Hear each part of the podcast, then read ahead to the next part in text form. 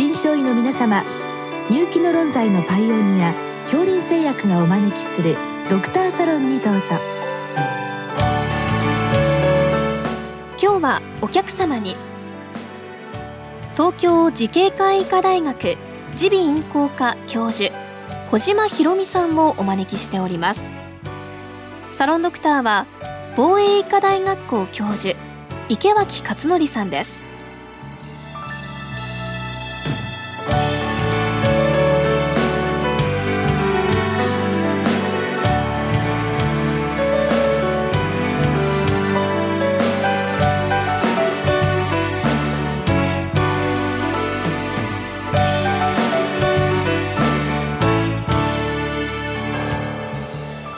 小島先生、よろしくお願いします。よろしくお願いいたします。今日はビスフォスフォネート製剤、まあ、ビーピー 製剤の骨壊死ということで、まあ、一般的には顎骨壊死というのはまあ有名なんですけれども、今日は外耳道骨壊死と、まあ、正直私初めて、はいえー、聞く骨壊死の質問をいただきました、はい。まあ、調べてみますと、えーまあ、海外で報告があったということで、我が国でもにせんじゅうろくねんに、まあ、添付文書に重大な副作用として追記されたということのようですけれども、それから今ごねん近く経っておりますけれども、日本で先生、そのどの程度発生しているか等含めていかがでしょうか。はい、あのー、今先生おっしゃられたようににせんじゅうろくねんに、えー、厚労省が添付文書をを出したんですけれども、まあ、その前後でですね、にせんごねんからにせんじゅうはちねんのじゅうさんねんかんの間に海外でにじゅうれいぐらいというふうに言われてます。で、日本の文献を調べてもですね、その後、えー、数例あるぐらいなので、やはり頻度的には少ないんではないかなというふうに思ってます。ただ、まあ、あの、全てその病態が文献になるわけじゃありませんから、そうですね。そのはもちろん広いだろうとは思いますが、えー、非常にポピュラーな病気という病態というわけではないんじゃないかなというふうに考えてます。うん、まあ、それでも、まあえー、場合によってはあの重大な副作用になるということで、まあ、添付文書に、えー、付記されたということのようですけれども、はい、これ先生、あの今日のご質問であの外耳道骨壊死というのが書いてありますけれども、まあ、最初のところにですね、えー、ビーピー 製剤を使っていて、まあ、耳垢耳垢ですね、これがまあ大量に貯留していると。この大量に貯留していることと先生、この骨壊死というのは何らかの関連があるんでしょうか。はい、あのー、一般的にまあ耳垢が、えー、たくさん溜まっている場合は、ほとんどはですね、その耳垢を取れば、えー、中は正常と、いわゆる外耳道、耳の穴あるいは鼓膜、そのあたりは正常ということが多いんですけれども、まあ、一部にはですね、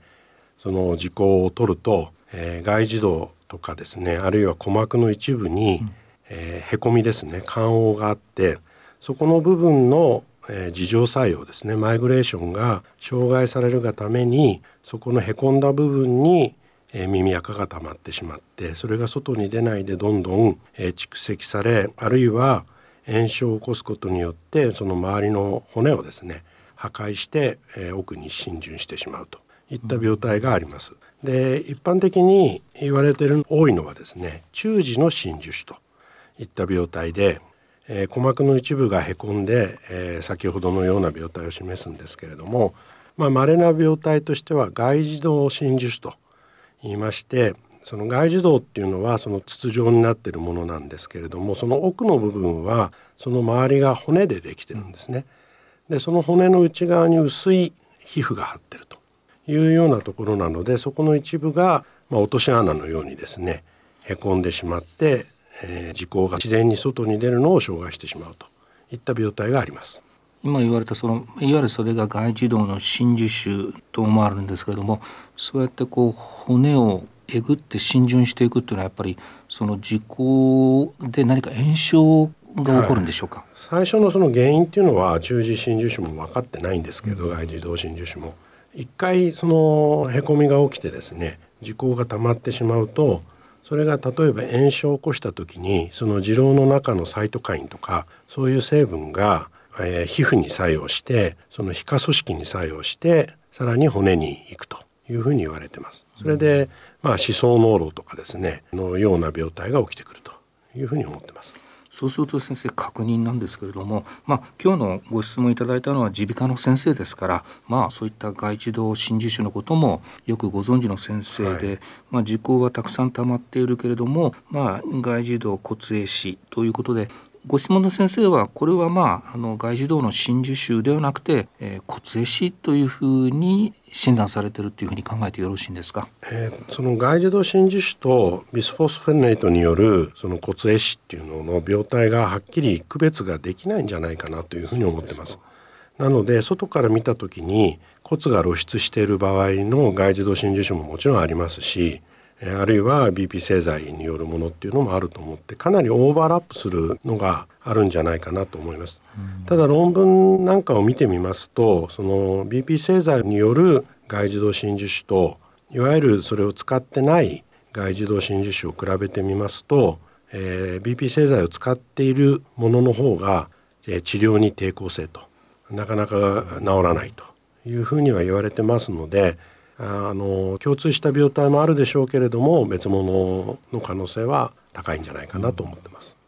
まあ、これ先生、基本的なことでその ビーピー 製剤っていうのはすごく半減期が長くて、骨に吸収っていうんですか、ひっついてるということになりますと、まあ、そういうこう外耳にしよう、そういったところにビスフォスフェネートがたくさんある状況とそうじゃないっていうのが、そういったその後の経過にも影響を与えてくるんでしょうか？うん、そうかもしれないですよね。うん、骨の、 そのハイドロキシアパタイトと、まあ、強くくっつくと言われてますから、うん、まあ、そういうものがずっと長くとどまると、もちろんあの破骨細胞によるえー、アポトシスを誘導するとか、まあ、いろんなその薬理作用がありますけれども、うん、そういうものが複雑に絡み合ってこういう病態を作るんじゃないかなとは思いますが、うん、ただ何分にも報告例が少ないということと、ね、えー、からはっきりした病態はわからない、うん、ね、まあ、報告が少ないので、今日のご質問の頻度と言えるほどこう疫学のデータがそうですね、ないですね。ただやっぱり厚労省の添付文書のようにですね、ビーピー 製剤を使っててですね、いわゆる外耳炎とか、えー、耳漏ですね、耳だれ、それから耳痛、こういうものが、まあ、続く場合はやっぱりきちっと見ないといけないということはあるだろうと思います。これ先生、なりやすい、すなわちリスクっていうんでしょうか？はい、まあ、なかなかこれも分かってないと思うんですけれども、いかがでしょう？えーっとまあ、言われてるリスクはステロイドの長期使用とか、あるいは化学療法の起用とかですね、中耳炎の手術の後とか、うん、あるいはその感染ですね、中耳炎とか外耳炎、まあ、そういうものをもともと持っている方、あるいは綿棒とか耳かきで頻回に、えー、いじる人、まあ、そういうようなことは言われてます。で、まあ、おそらくそういったことで、えー、耳鼻科受診されて、耳鼻科で、まあ、そういったものが診断された場合の、まあ、これは対処ですけれども、はい、どういうふうにされるんでしょう？一般的な外耳道真珠腫の対処っていうのはほとんどが保存的療法になります。えー、外来できれいに耳垢を取ってですね、その後に、えー、軟膏ですね、保湿の軟膏とか、まあ、ステロイドの軟膏とかを塗ってですね、炎症を抑えて、まあ、最初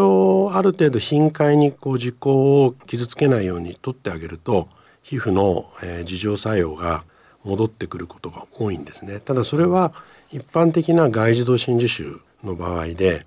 質問の先生のご指摘のように、もう骨が露出していきなりその骨面のザラザラのところが出ている場合は、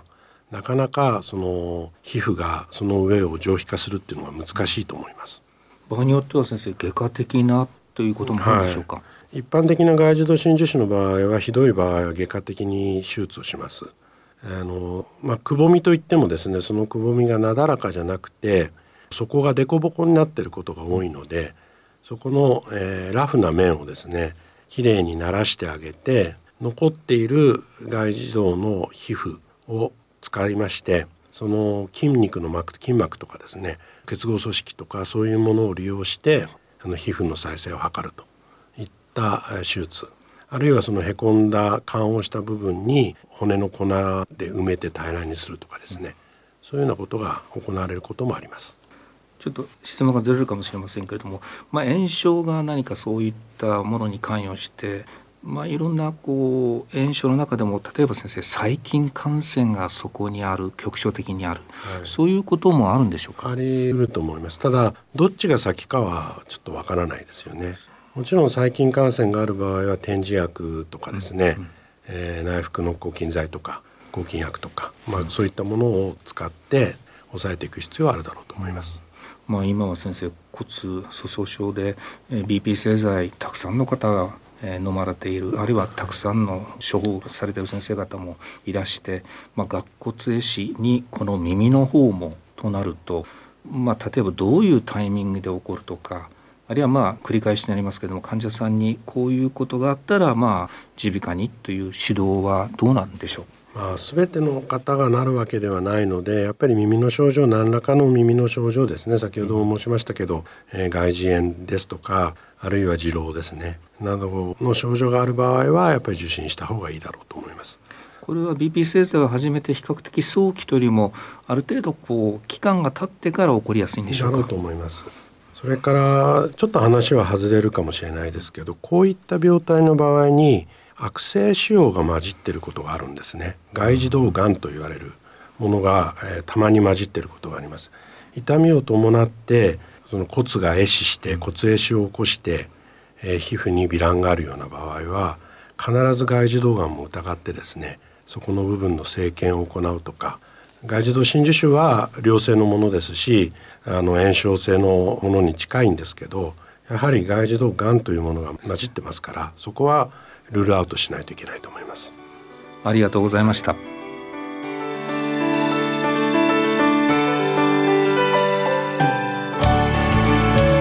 今日のお客様は東京慈恵会医科大学耳鼻咽喉科教授小島裕美さん、サロンドクターは防衛医科大学校教授池脇勝則さんでした。それではこれで杏林製薬がお招きしましたドクターサロンを終わります。